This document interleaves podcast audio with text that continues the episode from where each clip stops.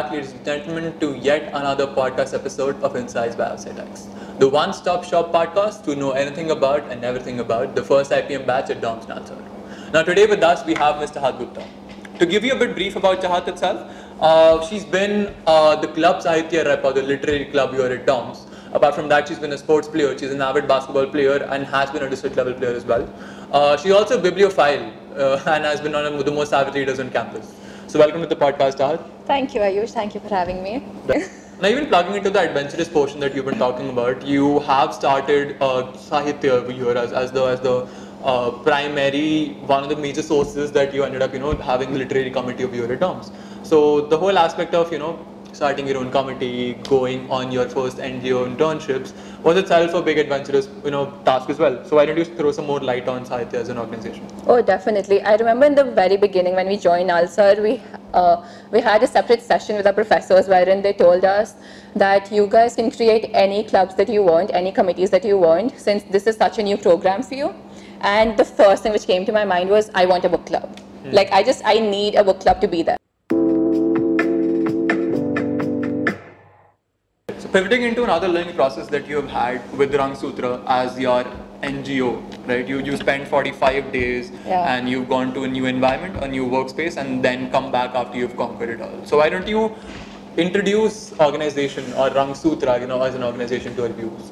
Well, the full name of the organization is Rangsutra Crafts. It's a private company which was established in 2006, and its primary motive is to connect the artisans, the local rural artisans, to the outside trendy urban market. I'm right. sure Ayush, you've been to Rajasthan or Gujarat or mm. Kashmir, and you've noticed that there are a lot of specialized handicrafts which belong to that very place. But the only way you can actually buy them is by going there, which is obviously not going to be possible at all times, right? So right. the only market that those particular very specialized and very talented artisans have are the tourists. That's it. So Rangsutra specializes in forming a bridge between the urban market and the rural artisans. Hmm. So over there, they so essentially they have centers all over India, especially in Pune, Rajasthan, Kashmir, Uttarakhand, and over there they have uh, they have a, they have groups of artisans which come in hmm. and they are employed on a daily wage, and based on whatever designs or whatever trends or whatever new fashion clothing lines they want to explore and want to launch. So on and so forth, they employ the people, and that is how they reach out to each and every center. Right. And it's actually very artisan centric, to be honest. Like, even during this entire journey, we went to Varanasi on a field trip. Mm. Our company took us there. And it was like a four day trip, I believe, where we visited two of their centers, which was Mirzapur and Gyanpur. Mm. And Mirzapur is not as scary as it sounds, trust me.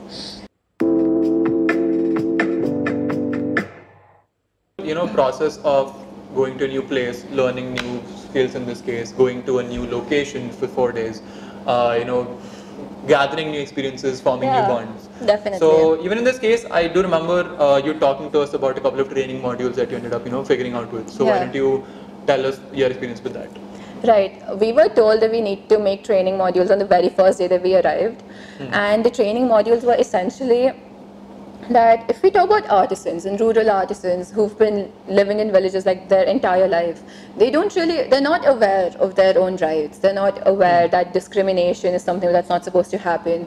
And since majority of the workforce is women, I feel like usually, even though I do not want to stereotype it, usually what happens is that the women are lesser, are considered to be lesser than men in in many rural households, and somehow that trend still continues in certain parts of India. Mm. So, we and those women or those people they do not know that they have rights they they do not know that discrimination is not okay and sometimes discrimination is so subtle just saying something like अरे वो तो नहीं कर सकती या फिर उससे कैसे होगा लड़की है I mean just that thinking even though you may not mean it just that thinking कि like someone cannot do it. Or maybe just passing it on as a joke i feel like that can be very that can be very harmful and damaging to a person's confidence and self-respect. Mm. so many a times people do not realize it. So we need to so we needed to educate the artisans and the people and the rural people that this is not okay. And we needed to tell them that since they're employed in this organization which wanted to be more um, which wanted to um, encourage holistic development. Yeah. That is why they wanted us to come up with training modules so that we can hmm. talk to the artisans about it. We can hmm. tell them that this is not okay. You have rights, hmm. and this is what you're supposed to do in case discrimination or something like that happens to you. So we made training modules on quite a few policies, like the grievance policy and the sexual harassment policy, sexual harassment in workplaces policy, and the discrimination policy, and so on and so forth. So we actually worked on quite a few training modules, and we had to write them in the vernacular language, which was again a challenge and took a lot of time. Hmm. And many of the artisans are also not literate. So we had to make them very pictorially understandable. We had to put in a lot of graphs, a lot of charts. We had to make sure that we kept them engaged because obviously they're, they, they, they, they haven't been to schools. They do not have two hour studying sessions like we do, right?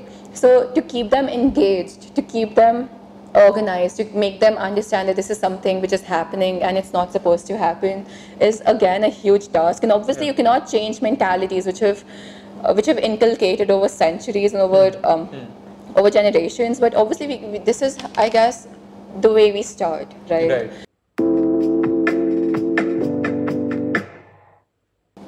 All right. So actually, you know, the whole community portion that we you know talked about creating might might it be here at DOMS, might be the places that you go to, is essentially very central towards creating a good experience for the people that go there.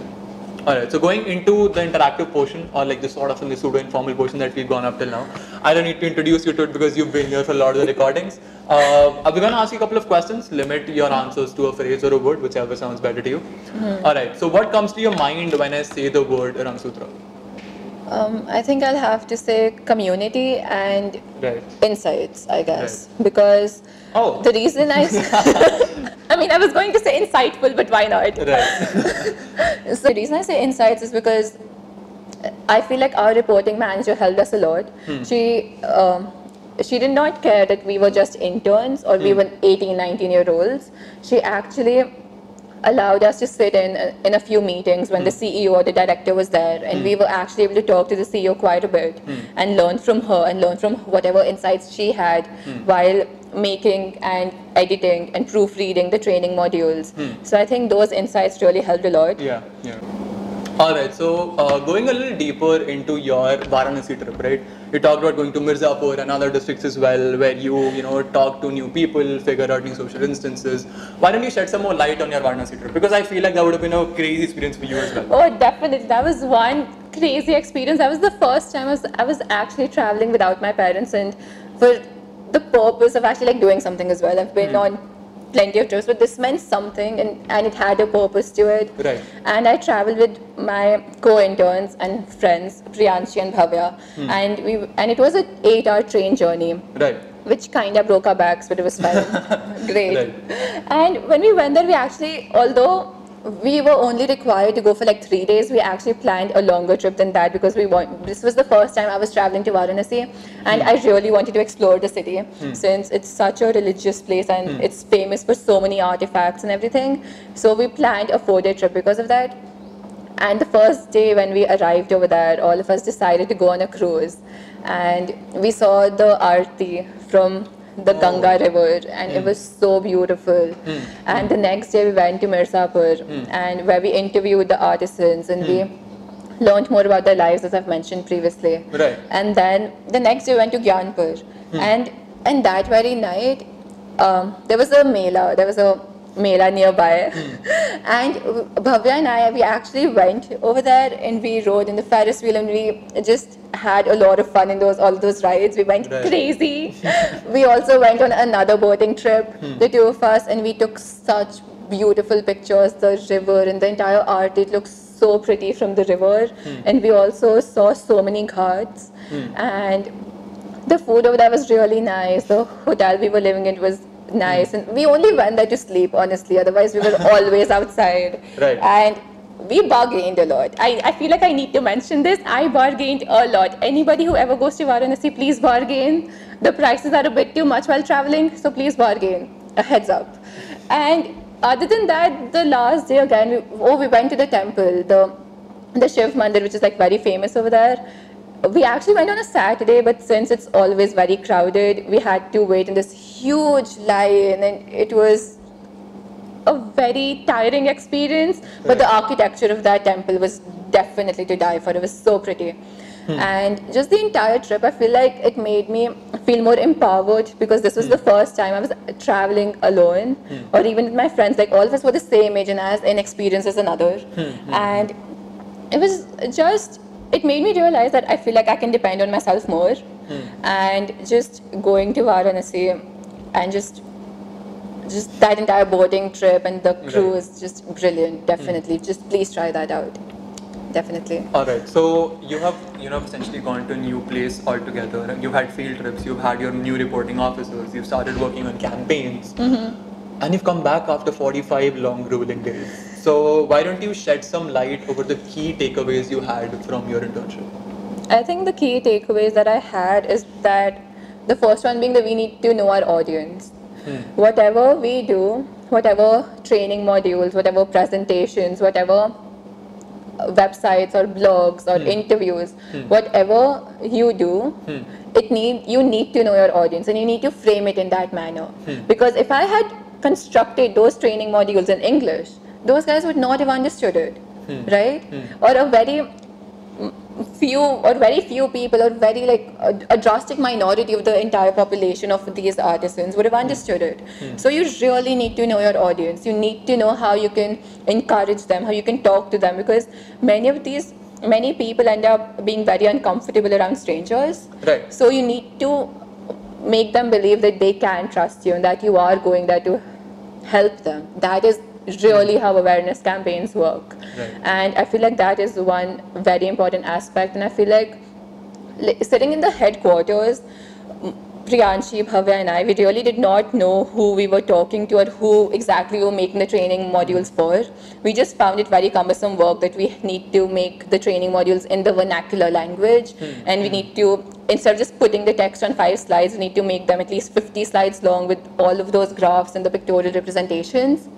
So I feel like when we actually went to Varanasi, we after interacting with them, we got more insights into the people, into the culture of Varanasi, into who we are dealing with, into our audience, who will eventually receive those modules, hmm. right? Hmm. Who will eventually be like taking away things or like like believing in them or understanding that this is how this works, hmm. right? So I feel like that was one very important point. The second was I feel more empowered after the entire Varanasi trip, definitely, hmm. because as I said, four day trip going alone, a lot of things that could have gone wrong, but they did not because we planned meticulously. So again, planning and managing everything again Right. something which you need to work with. Right. And the third would be, I guess, just. I, actually, the third is not exactly like a takeaway. I think the entire workspace environment and how pretty the entire decor was. I remember the first day, I actually was a bit late on my first day because I kind of messed up the address and I was freaking out because I was so nervous and I thought that, oh my god, it's the first day of internship and I'm late. And I didn't even hmm. bring my laptop because it had gone for some repairs.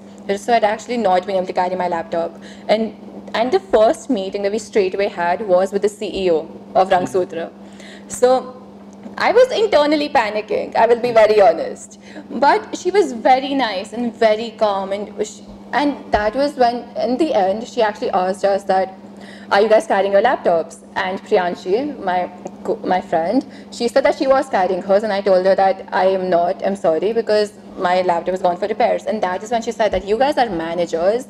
You guys need to have your laptops at all times. And I think that is when it actually hit me that what we're doing, where I'm at, and the entire the entire essence of it, I think it finally hit me that, oh my god, what have I done? But like the next day I had my laptop, guys, it's fine. So, and we actually worked in the HR department. I think I forgot to mention that. But Yeah. yeah, like training modules and like making social media campaigns No, yeah, but like the job description in itself actually would have helped out a lot in this case. Yeah, precisely. So, All right, so I think that would essentially wrap up the whole story that we have created here, where you've gone to a new location, figured out the new social fabrics of places, work at the back end, the grassroots to create modules Definitely. with the people in their vernacular that should help them lead, lead better lives. In, in which also awareness is one of the key phrases that you should be, you know, as the first step towards social change. Right. Alright, so that would essentially bring us to the end of yet another podcast episode. Thank you so much, Chahat, for coming. Thank you, Ayush. Alright, so we'll be back again with yet another speaker, yet another NGO, and yet another experience from the first batch at IPM at DOMS Nalsar. Stay tuned for more. This is your host, Ayush Nigam, signing off.